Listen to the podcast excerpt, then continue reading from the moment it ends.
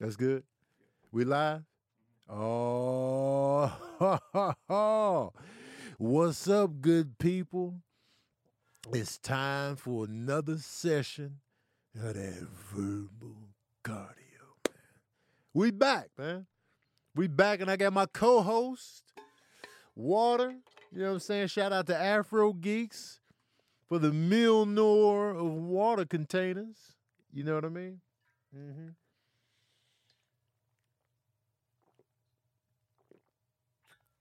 Yo, this water container right here was forged in Asgard.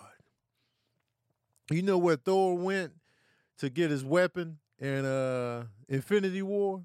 That's where this that's where this water gallon was made. You remember he had to go to, you know, Peter Dinklage was a giant and he had to go in there and then he had to restart the star up and then he had to get that going and then, you know, they barely was able to do it. He had a son on his back and then, you know, Groot came in with the handle in the fourth quarter. You know what I'm saying? That's where this was made, man. Love it. Shout out to Afro Geeks for this. Thank you so much. Um Make sure you drinking water, y'all. Make sure you are drinking water. Okay? I don't want no excuses. I don't want to hear nothing about nothing. Make sure you are drinking water. Okay? If you can't do a gallon a day, do 64 ounces a day.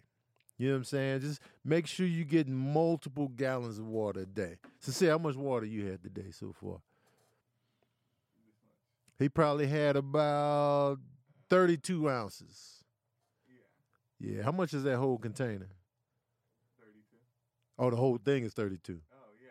So, no, I've had half of that. About 16? Yeah. About 16, all right, you know what I'm saying? Just been recording. You know, I've been in here all day. It's 144, you know? He can step it up just a little bit, but you know, you know, he working on it. You know, hopefully he can finish about two of those for today. We got Sincere behind the camera, working the ones and twos. You know what I mean? Uh, shout out to my Patreon people. They are here live. My patron saints. Appreciate y'all for pulling up. Sorry I'm late. Uh, daddy issues ran long, and um, so I, I'm late. So I'm sorry, guys. Shout out to Jerome, Sanders Robinson, uh, Alicia, uh, Pretty Pisces, actually. Slarita, Nikia, Juan San, Dance Fitness with Nikki, um, Derek Duplan. Duplan? No, Duplan. First of all, Duplan is dope. I'm not sure if I even said it right. Jalita Green, Isaac Gentry, you know what I'm saying? Uh Demont wait, I don't even know how to say this name right. You know what I'm saying? The math? Oh, the math whiz. What the hell? I'm struggling to read that. The math whiz? Sister Girl on Films, Nikki P. The way it was spelled, uh, sincere, don't be judging me. It just looked weird, all smashed up together. The math whiz, man. I'm tripping. I'm tripping, y'all. Atlanta Smoke Shop, what up, man? Anyway, man, I'm glad y'all are here live. Um, man, the name struggle. We be out here struggling. Sabrina Sith is in the building. Um, here's the thing, guys. I have been I've been looking at, you know, I monitor everything I post, I monitor the numbers, I monitor the performance, I monitor everything. So verbal cardio's view numbers are too low for me. I'm not I'm not I'm not with it. You know what I mean? Like I, I think the numbers are too low. So I got to figure out what the deal is. Now, somebody said something in the comment section of Daddy Issues that really resonated with me this morning. He said, Tone, this is uh, G King. I don't know if it's uh, G King, the comedian. That's my boy. No, it's a different G King. He said, Tone, you're going to see the view difference when you talk about movies rather than when you get on this podcast. He was like, because your movie knowledge is wild. And so I was thinking, I was like, yo, okay.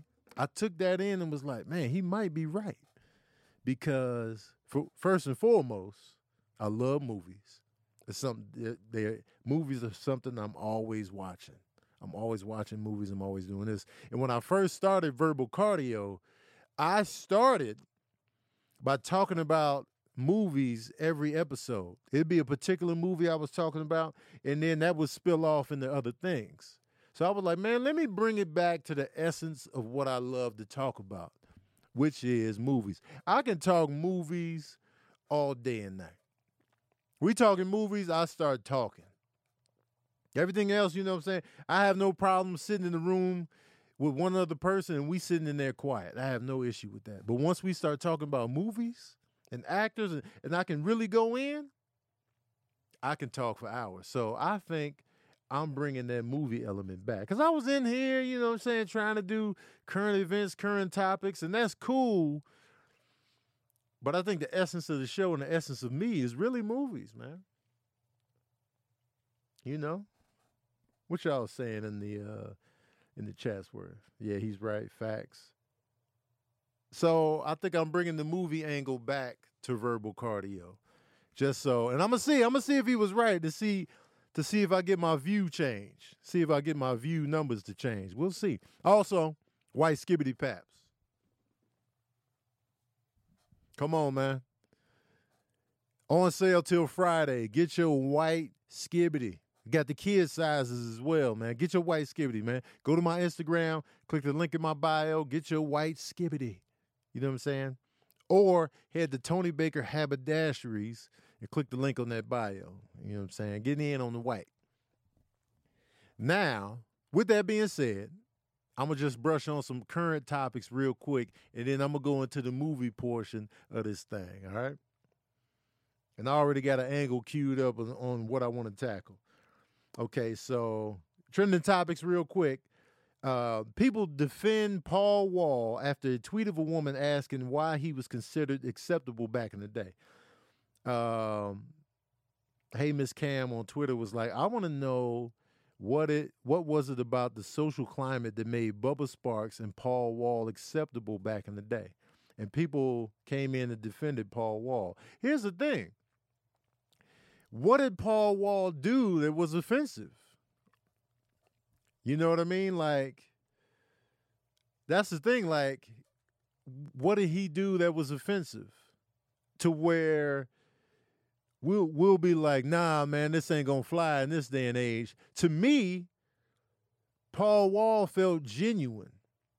Paul Wall, like, you know, I never looked at Paul Wall and was like, yo, this dude fronting.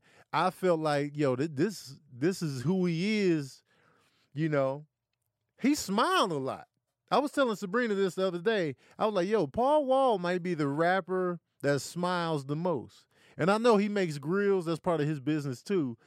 But he's always smiling. I was like, yo, this is this is refreshing in hip hop. Cause rappers be acting like they can't smile out here. Lil Uzi be smiling and Paul Wall. Everybody else be all serious and you know what I'm saying? And like, yeah, man, we ain't smiling out here. Paul Wall always felt authentic to me. And, you know, if he grew up in that culture and, you know, he's from Houston, if if that if that's who he really is, then we all for it. Like, you know, when I posted Paul Wall on my Instagram the other day talking about the hand rub, the comment section, I can feel the love people have for Paul Wall in the comment section. You know what I mean? And so, you know, I, I just feel like she shouldn't have targeted him in that tweet. I just feel like, you know, it wasn't necessary for Paul Wall. And I bought I bought Bubba Sparxxx uh, CD. I bought that joint. I bought that joint. You know what I mean? But Paul Wall is a different story, man. I just feel like he's the people's champ. You know what I mean? Uh, so I feel like you know, I, was, I feel like it was kind of misguided. And he definitely ain't in the ranks of like somebody like Iggy Azalea, who totally feels fake to me, in my opinion, just on how, you know, she delivers her raps, especially being that she's Australian, white.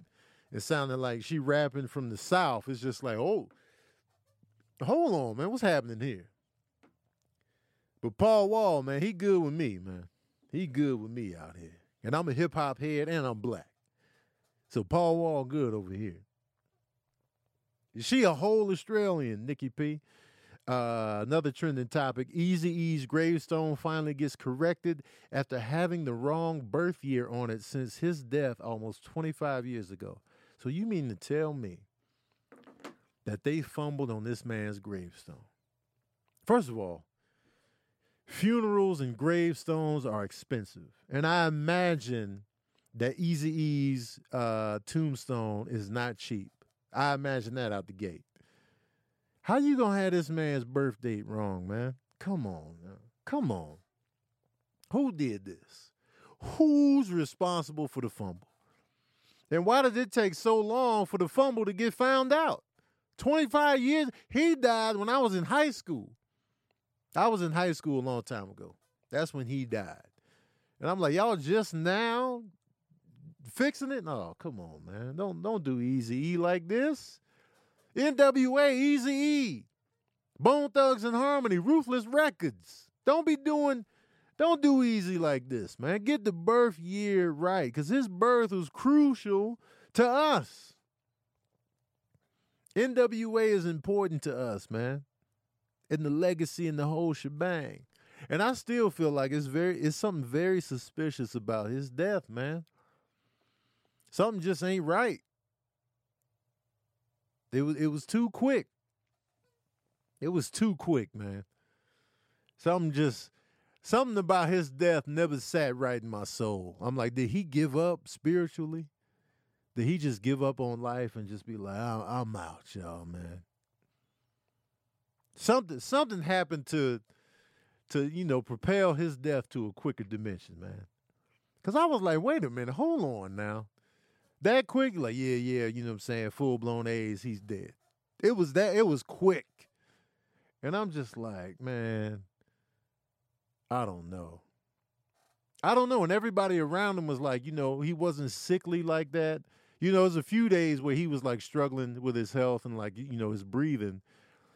But, you know, if you got the full blown, that, that, you know, you, you should have been like, you know, long term you know, symptoms and visuals should have been going on long term. Like what people around you, like, man, why you why you losing weight? What's going on? Like you, you know, your skin, you looking dark around the eyes. It's gonna be like a progression of just like you seeing a person and and for you to be already in the full blown AIDS stage of it all, you can see that visually. Usually, you can be like, "Man, this, you all right? Like, you know, that's when you start asking, you good? You know what I'm saying?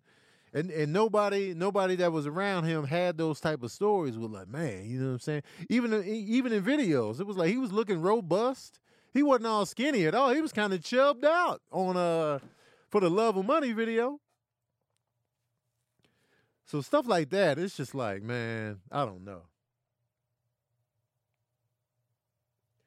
Nah, it creeps up on you. When my brother was diagnosed, we never t- oh he never noticed any symptoms. He was just skinny. Was your brother was your brother uh, always skinny?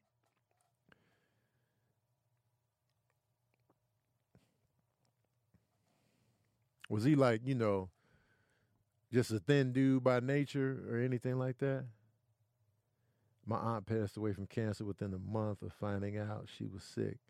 She ignored the symptoms. Man. Yeah, he's about my size. Oh man, that's tough. And he had he had AIDS as well, or was it cancer? It masquerades as other illnesses. Now that is true, because that that's what uh that's what AIDS is really. It's like really with HIV and AIDS, it's just a virus that weakens your immune system and your white blood cell count so that other stuff so that other stuff can uh, come in and wreak havoc on you so whenever you know whenever somebody passes away from aids it's usually uh, another another illness that actually kills the person because their T cell count was wiped out uh, due to the virus. He's alive and well now, though, getting treatment. And that's what I'm saying, Kiyomi. Your brother, thank God, your brother's still here. Eazy died, man. It was it was quick, and I'm I'm just like, I don't know. And maybe you know, and we got to think about mental health too. Like when you find something like that out, that's tough. Like when you when you in there, you living your life or whatever, and you find out, yo, you got full blown AIDS. I I don't know how you can deal with that. Like, you know what I'm saying? And you're already like sick and like, you know, the human spirit finding out news like that, and then you just like, man, dog, man, I got, you know, I got, I had plans, I had so much to live for, this, that, and the third, and then you get hit with a bombshell like that, and this is a different time where, you know, people viewed AIDS differently than they do now. And so something like that, man, you could just be like, man, I quit. You know what I mean? So that's tough. But shout out to Easy E and his family, his friends, his loved ones. I'm glad they got the the birthday corrected after all this time. And uh you say uh AIDS was taking out people quickly back then. Yeah, it was a, it was it was a different time in 95. But it was just like and, and we was comparing it to like, you know, um but I think Magic found out that he was HIV positive early on. So, and I feel like Magic stayed on top of his treatments, and you know what I'm saying. But man, uh, tough. Uh, Clark University is canceling student balances from 2020 to 2021. Shout out to Clark University. They are canceling student balances for 2020 and 2021. I need all colleges to follow suit. I need y'all to I need y'all to look at Clark University in Atlanta and follow suit. Come on, man. Cancel them balances out, man. Let's do it. Cancel the balances. Let's do it, man. Let's make that a trend in all the universities across the country, man.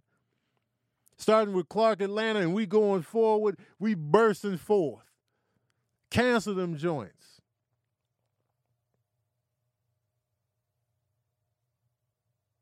Oh, another college did follow suit. Oh, you you graduated from Clark Atlanta? Okay, Kyle Warren, I see you. Yeah, let's keep that going, man. Let's wipe out the balances, man. Come on, man. Help us out. Uh, the United States sells a unique Wu Tang Clan album forfeited by convicted hedge fund manager Martin Shkreli.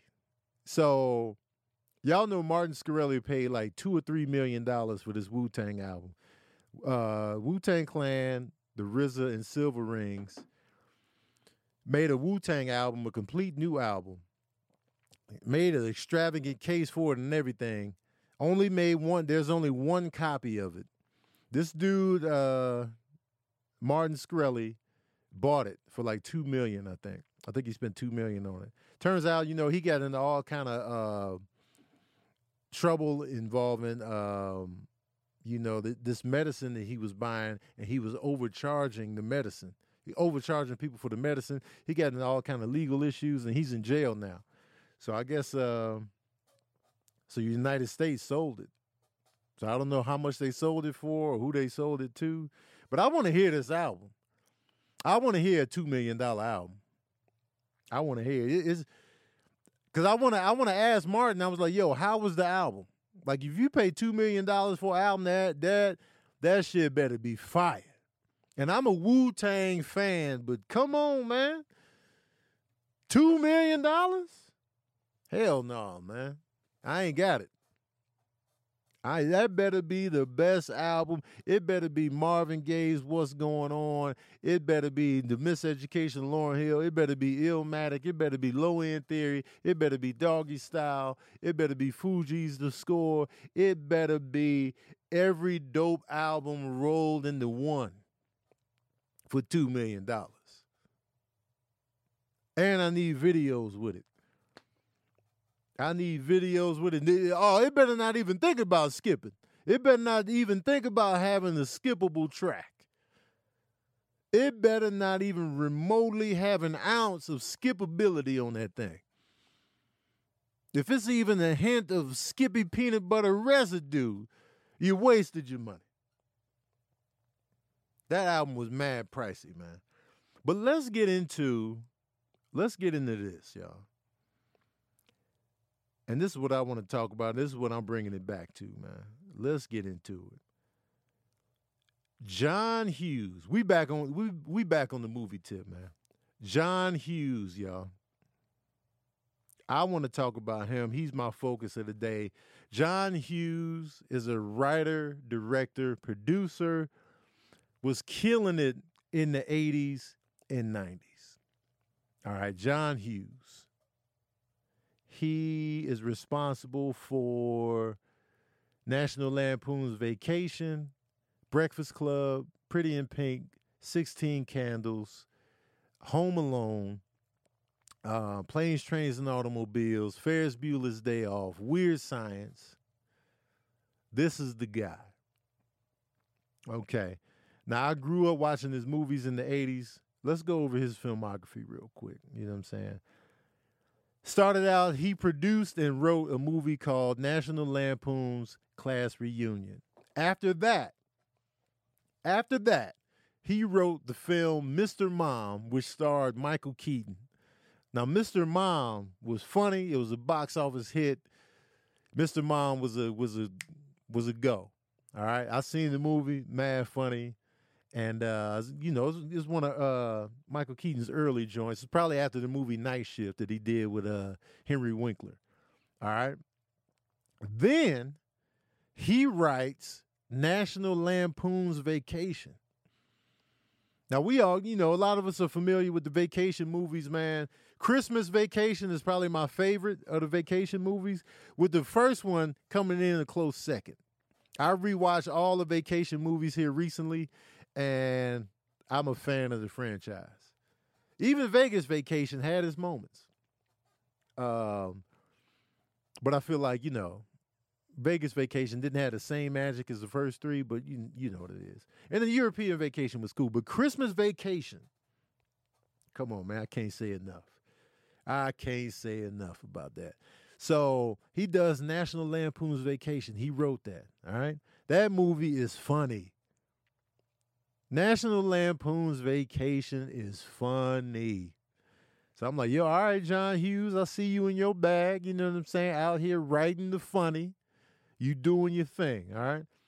After that, he does something called Nate and Hayes that I never heard of. Then he writes and directs 16 Candles with Molly Ringwald. So this this is his directorial debut. 16 Candles is a hit. It resonates. It pops. He follows that up immediately with writing, producing, and directing The Breakfast Club. Breakfast Club hits even harder than the one than uh you know 16 Candles. Breakfast Club is a little, little icon. It's an iconic slice of life for the 80s and teen angst and all of this different all of this different stuff the teens were going through in the time. It's a product of its time. It's a time capsule type movie. Great cast. You had Emilio Estevez, Ally Sheedy, Molly Ringwald, Anthony Michael Hall, and Judd Nelson.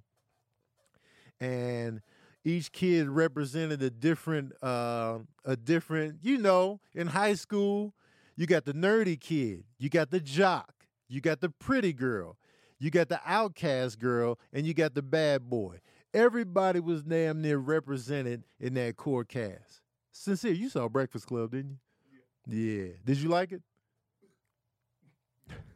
you liked it? yeah, it I liked it. I saw it a while ago at a drive, not a drive-in, but a park thing. sincere saw it outside you know, and and it- he liked it. So it still resonated generations later, still resonated with Young Sincere. You know what I'm saying? Dope movie. Uh, Paul Gleason was also in it. Shout out to Paul Gleason. Uh, oh, uh, MTM TV says Breakfast Club is overrated. Breakfast Club is boring.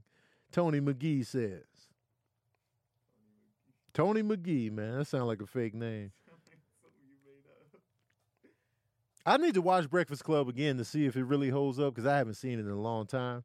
But I remember really when I first saw Breakfast Club, I liked it. I was like, yo, this movie's dope. You know what I mean? He said, I am not fake. um, oh, that's Tony McGee with an I. My bad. Breakfast Club is a classic, says Janelle. You know what I mean? I didn't think it was that great. Tony McGee is female. Tony McGee is female. I can't see. I can't see the uh, profile pic from here. Tony, my apologies. It was okay. A lot of y'all, it's mixed emotions on Breakfast Club over here in the patron saint division. All right. So after Breakfast Club, y'all, he does European Vacation. He just wrote that. Then he writes and directs Weird Science. Weird Science was another movie I loved growing up. Two teenagers, they create the perfect woman, played by Kelly LeBrock. Anthony Michael Hall, who was in the Breakfast Club, was also in Weird Science. Bill Paxton is in Weird Science. Robert Downey Jr. is in Weird Science. Weird Science was a movie I loved. I was like, yo, this movie's dope. I haven't seen it in years, but I can tell by the reaction in the in the in the Chatsworth over here, the patron saint division, they feeling weird science. They rocking with it. They rocking with it. Same man though. All John Hughes, same guy. We got 16 candles. We got Breakfast Club. We got Weird Science. We got National Lampoon's Vacation. We got the European Vacation that he wrote. All right. Follows uh, Weird Science up with Pretty in Pink, which also has Molly Ringwald. Okay. He didn't direct that, but he wrote it. You know what I'm saying? Pretty in Pink. Pretty in Pink was solid. I, I like Pretty in Pink. It had Jon Cryer in there, Andrew McCarthy. Y'all remember those guys? Andrew McCarthy from Mannequin and Weekend at Bernie's. And then Jon Cryer from uh, Two Men, Two and a Half Men. Yeah, he was Duck. What was his name? Duck in uh, Pretty in Pink. Duck was a cool character too. So he's writing all of these dope like characters and stuff like that and reusing the same actors, which I always love. He follows Pretty in Pink up that same year with Ferris Bueller's Day Off. He wrote, produced, and directed Ferris Bueller's Day Off. Ferris Bueller's Day Off is one of my favorite movies. It holds up. I've seen it recently. That's one of my favorite movies of all time. I just love the movie. I've seen it so many times growing up. You know, um, the characters, the music, the soundtrack, the vibe, the city. They really, they really made Chicago look dope in that movie. Side note, another side note, John Hughes is from the Chicago area. So a lot of his movies are based in and around Chicago, which is another reason why I'm super digging the John Hughes wave. Ferris Bueller's Day Off, classic. Cameron, Cameron's house was fire. Cameron's house was fire. You understand me? I wanted to live in Cameron's house so bad growing up. Charlie Sheen was in that. I'm not sure if that was his debut, but he was in that. Jennifer Grey from Dirty Dancing played Ferris's sister. Jeffrey Jones with his weird, weird ass. He got a lot. He got some, some, uh, some pedophile issues that he done dealt with. But he was great as the principal. Edie, Edie McClurg, the secretary at the school. Fire. Ferris Bueller's Day Off. Matthew Broderick killed it in that joint. The run home, the scene where he's running home, oh man, I was like, yo, it gets no better than this, man. It gets no better than this. Matthew Broderick, man, I fumbled on the on the Broderick, man. Watch out, y'all. Y'all ain't had to put me on blast like that, man. Matthew Brod Broderick. It's Broderick, but you know, you, you gotta you gotta put it all together. Oh, that that run home scene was fire. I was like, yo, this movie, uh, movies with good endings. Oh, and then the fact that he made it all the way home and the principal was there. Come on, man. Well done. Anyway, so J- John Hughes killed with that. Then after that, he followed up. He wrote Some Kind of Wonderful, which is a movie. Uh, Mary Stuart Masterson, uh, Eric Stoltz, and Lea Thompson was in that joint. Lea Thompson played uh, Marty McFly's mom. You know what I mean? Eric Stoltz was in the movie Mask. And check this out, not The Mask, but the movie Mask with Cher. He played the son in that. And check this out. Eric Stoltz was supposed to be Marty McFly. Eric Stoltz is also the dude that injects uh, Uma Thurman in the chest with the adrenaline in Pulp Fiction. He was supposed to be Marty McFly. And when I say he was supposed to be Marty McFly. I'm not saying like, you know, he was in the running to play Marty McFly. He was about to be cast as Marty McFly. He shot scenes in the movie as Marty McFly. They replaced him with Michael J. Fox after he already shot multiple scenes. That's what I that's what I mean by he was Marty McFly. But but for some reason they was just like, nah, this ain't really working. And then they got Michael J. Fox. Cold game out here. Cold game out here in Hollywood. Can you imagine what that would have done for his career if he was Marty McFly in Back to the Future? Back to the Future was one of the biggest hits of all time at the time it came out. Man, listen. I'm sure he he probably hates Back to the Future. He probably hates that movie. He probably like, hey man, don't put Back to the Future on around me, man. Turn that off. Cause man, and who knows? Who knows? If Eric Stoltz was in that movie, who knows? Back to the Future might not have popped like it did. Because we look at it now, Michael J. Fox was perfect. But Back to the Future, that's a whole different podcast episode. Don't get me started on that.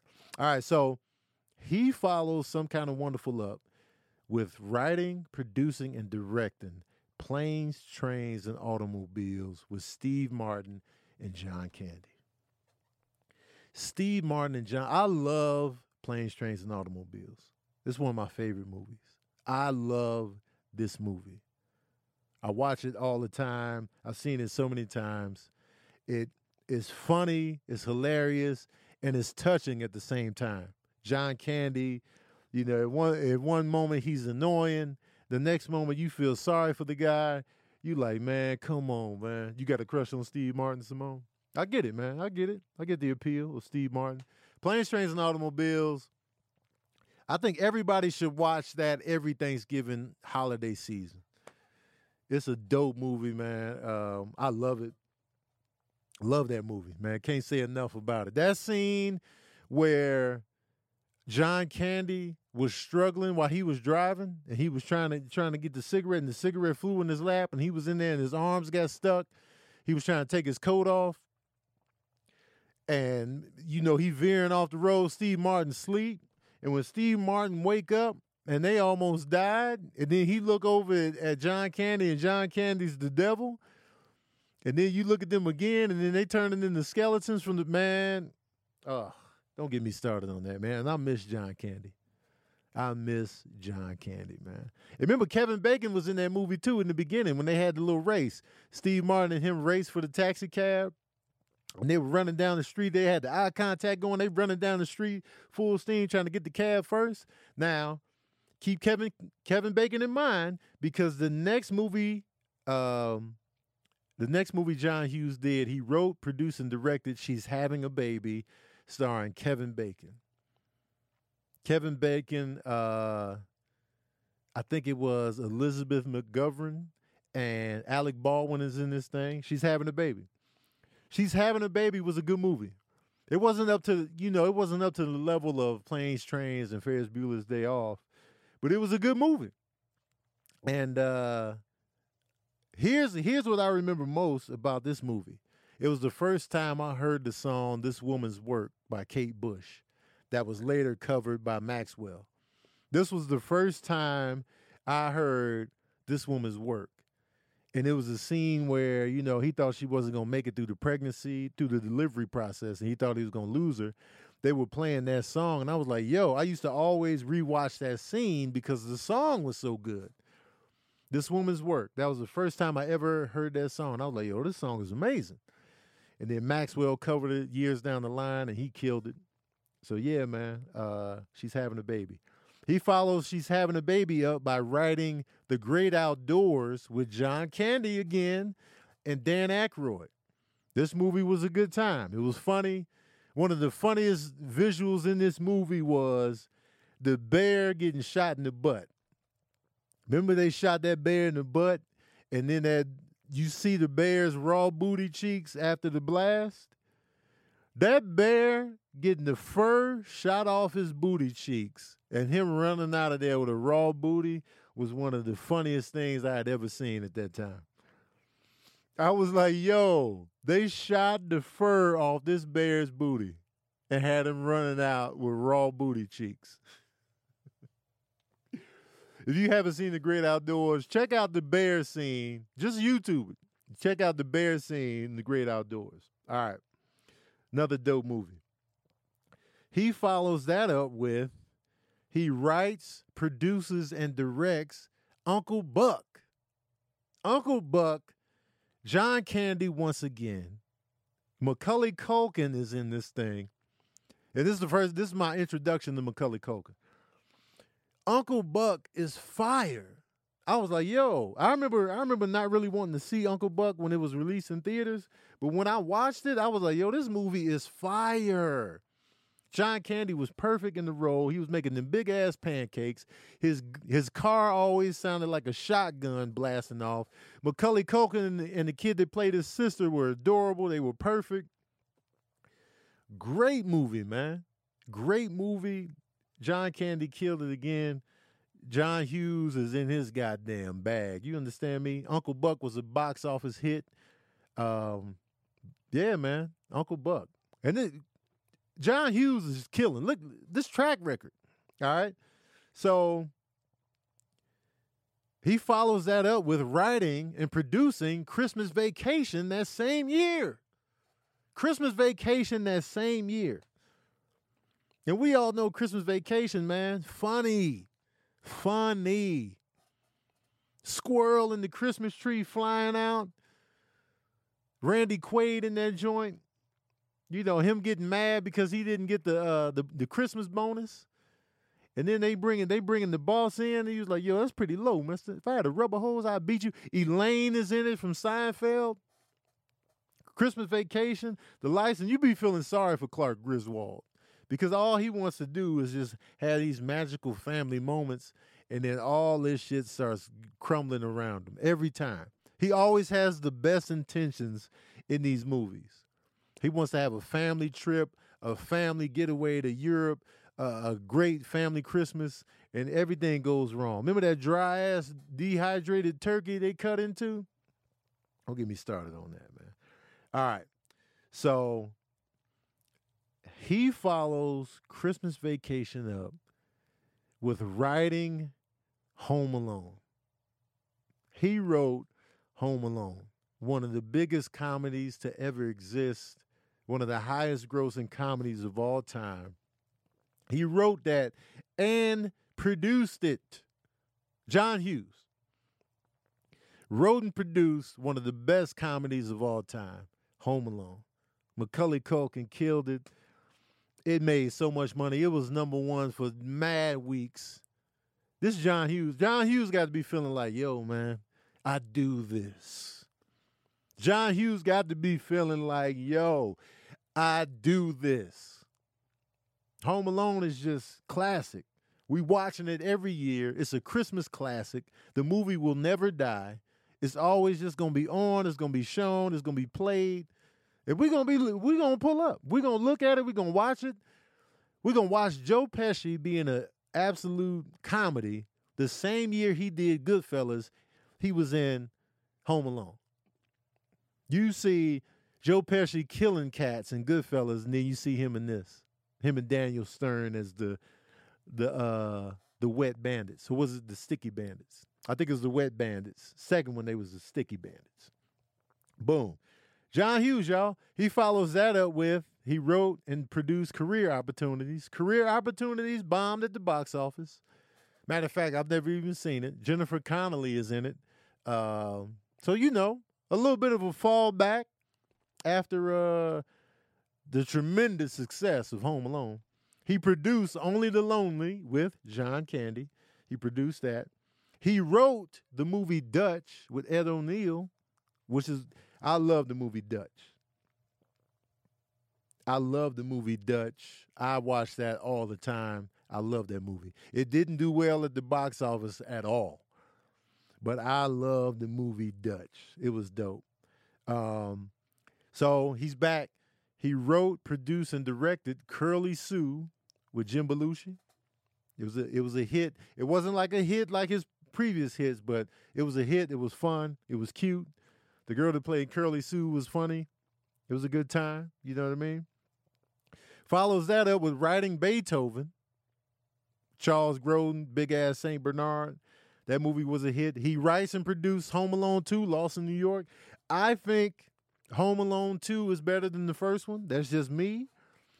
I love I love I love one and two, but I'm gonna give the edge to part two just because Tim Curry was in that thing. And it, it, it was just I feel like Lost in New York just just uh it had my attention better up until the pranks. And then the pranks in the second Home Alone made me laugh harder than the first one. First one, I was like, yeah, these are cool pranks. These are cool pranks. But the pranks in Home Alone 2 made me laugh a lot harder for some reason. You know what I'm saying? All right. And then he follows that up with Dennis the Menace. He wrote and produced Dennis the Menace. He wrote, uh, no, he didn't write that. He didn't write that. He wrote and produced Dennis the Menace, but Beethoven's second, he just did some extra stuff on there.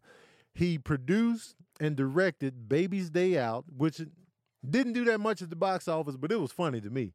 Baby's Day Out was funny to me, man. Uh, when he was getting his crotch stomped out, when it, like he caught he caught on fire, and his boy was trying to put out the fire, so he started stomping on his crotch. Mad funny. Baby's Day Out was a good time. And then he um, actually he just wrote and produced Baby's Day Out. He didn't direct that one. He wrote and produced Miracle on 34th Street. Okay. He wrote and produced 101 Dalmatians with Meryl Streep. He wrote and produced Flubber with Robin Williams. Unfortunately, he wrote and produced Home Alone 3, which is hot garbage. To me, it's hot garbage. People be trying to stick up for Home Alone 3, but come on, man. You know it's garbage. You know it's garbage. Once, once you replace the kid, you're garbage out the gate. Garbage out the gate. Now, Tim Curry is alive, y'all. Don't be killing off Tim Curry. Tim Curry is alive, y'all. He had he had some strokes, so he he's in bad shape from the strokes, but he's alive. Home Alone 3 was garbage. Scarlett Johansson is actually in Home Alone 3. A uh, little fun fact. And then he wrote and produced this movie called Reach the Rock, never heard of. Um, he wrote Just Visiting. Uh, he wrote, apparently, he wrote Maid in Manhattan with Jennifer Lopez. Um, and then he wrote Drillbit Taylor, and that's his last credit because he passed away in um, he passed away in 2009. John Hughes, man, I appreciate everything he brought to the table. John Hughes kind of looks like, if you look at John Hughes, he looks like Edward Herrmann. Edward Herrmann. Edward Herrmann is the dude in Lost Boys that was actually the head of the vampires. Remember that guy that had the record store? He had this charming, innocent look to him with the glasses, and he was tall, and you know what I mean? And he was actually the head of the vampires. Yeah, that's what John Hughes looked like. I appreciate John Hughes. Like, uh, all those movies meant a lot to me, man. Like you know, watching them, um, really taking those movies in and enjoying them, and like the vibe and the music and everything. Everything about the John Hughes movies always felt like you. He was really capturing the time that it came out. Everything, everything felt current. Especially like when he would write and direct. Like if you look at Ferris Bueller's Day Off and The Breakfast Club and stuff like that. Um, these these movies were of their time, like as far as the fashion and the music and stuff like that. So you can look at you can look at his movies and get the real time capsule of the '80s and you know what was cracking then, what was popping, and still hopefully it, it, still resonates. Like if you come to the movies late, like you know, like sincere watching Breakfast Club way later, you know, coming in fresh and like. Um, and I like I like I like movies that are time capsules of the time that are still dope. Like when you watch a movie from the 70s and it's very 70s and like, you know, oh, this is this is what was hot right then and there and like, you know, I like seeing 80s movies like that. Cuz some some movies you can't really pinpoint. Like if you if you watch if you watch The Godfather, which was made in the 70s, but it was set in like the 30s and 40s, you don't know you don't know when that movie was made. You just be like, oh man, you know, I don't know when this movie was made. I know it. You know, it represents a certain time period, but you don't know when the when the actual movie was made. So I like watching movies that were made in a certain time in a certain decade, and they feel like that decade. Um, so shout out to John Hughes, man. Uh, one of my favorites in the writing directing game. Um, I would love to have like you know movies like that under my belt. Um, and I appreciate him, man. I was sad when he died because I was like, man, John Hughes, man, that's my childhood right there. That's my childhood. All the movies he brought to the table. Good times, man. Uh, so yeah, man, I want to highlight John Hughes real quick, and I'm bringing verbal cardio back to the movie side, man, because this is, you know, I could talk all day about movies. Um, also, uh, in the comments section, let me know what your favorite John Hughes movie is. Out of the movies I listed here, what's your favorite? Actually, give me your your your top three John Hughes movies because I know it's gonna be hard to pick one. And so, you know, I want to know. I want to know. That's one thing about movies. You're right, MTM. They last forever. They last forever, man. Home Alone one and two uh, says Candy Cammy. That's her favorite two right there. Uh, yeah, y'all let me know your favorite Home Alone joints in the comment section below. I mean, not favorite Home Alone joints. Your favorite three John Hughes uh, movies, whether he wrote them or directed them. Let me know your favorite three out of the movies I listed. Uh, mine would be Planes, Trains, and Automobiles, um, Ferris Bueller's Day Off, and dang man, it's tough because I really like Home Alone one and two. But Christmas Vacation, I gotta get that. I gotta get that spot to Christmas Vacation. I just laughed harder at Christmas Vacation. So that's my three right there: Ferris Bueller's Day Off, Planes, Trains, and Automobiles, Christmas Vacation. Man, y'all let me know. Um, y'all let me know your three in the comments section. Uh, thank you for tuning in to another episode of Verbal Cardio. Drink more water, get the water going. Shout out to my patron saints in here live as I go. They sitting right here with me, looking me dead in the eyes, man. Love y'all passionately in the shower over here. Randomly, CJ, Moyo, Tanya. you got to give them the, you know what I'm saying. You know what I'm saying? Shout out to you guys. Thanks for pulling up. Shout out to Sabrina for holding it down in the live feed. Um, yeah, y'all. I'm bringing I'm bringing my movie love back to verbal cardio, man. Cause you know why why I take it out anyway, man? Shout out to the bakery crew, patron saints. Uh, we're gonna be having more guests on the show. We're working on everybody's schedules right now, so we're looking to have more guests. Uh, me and Sabrina have been working on the targets, and I want to have a variety of guests on. I want to I want to have I want to have rappers on here. I want to have musicians. I want to have singers. I want to have actors. I want to have, you know everybody, you know, anything I can think of, man, bring them in. So uh, stay tuned for that, man. Kiyomi, shout out to Kiyomi, man, in the bakery for show, for show, for show, and much love to your brother Kiyomi, and uh, you know, I hope he's doing well. Hope he's taking care of himself, and I hope the the treatments are working for him, man. You know what I'm saying? Much love on that tip. Um, yeah, y'all. Appreciate y'all. Thank y'all for tuning in to another session of that verbal cardio.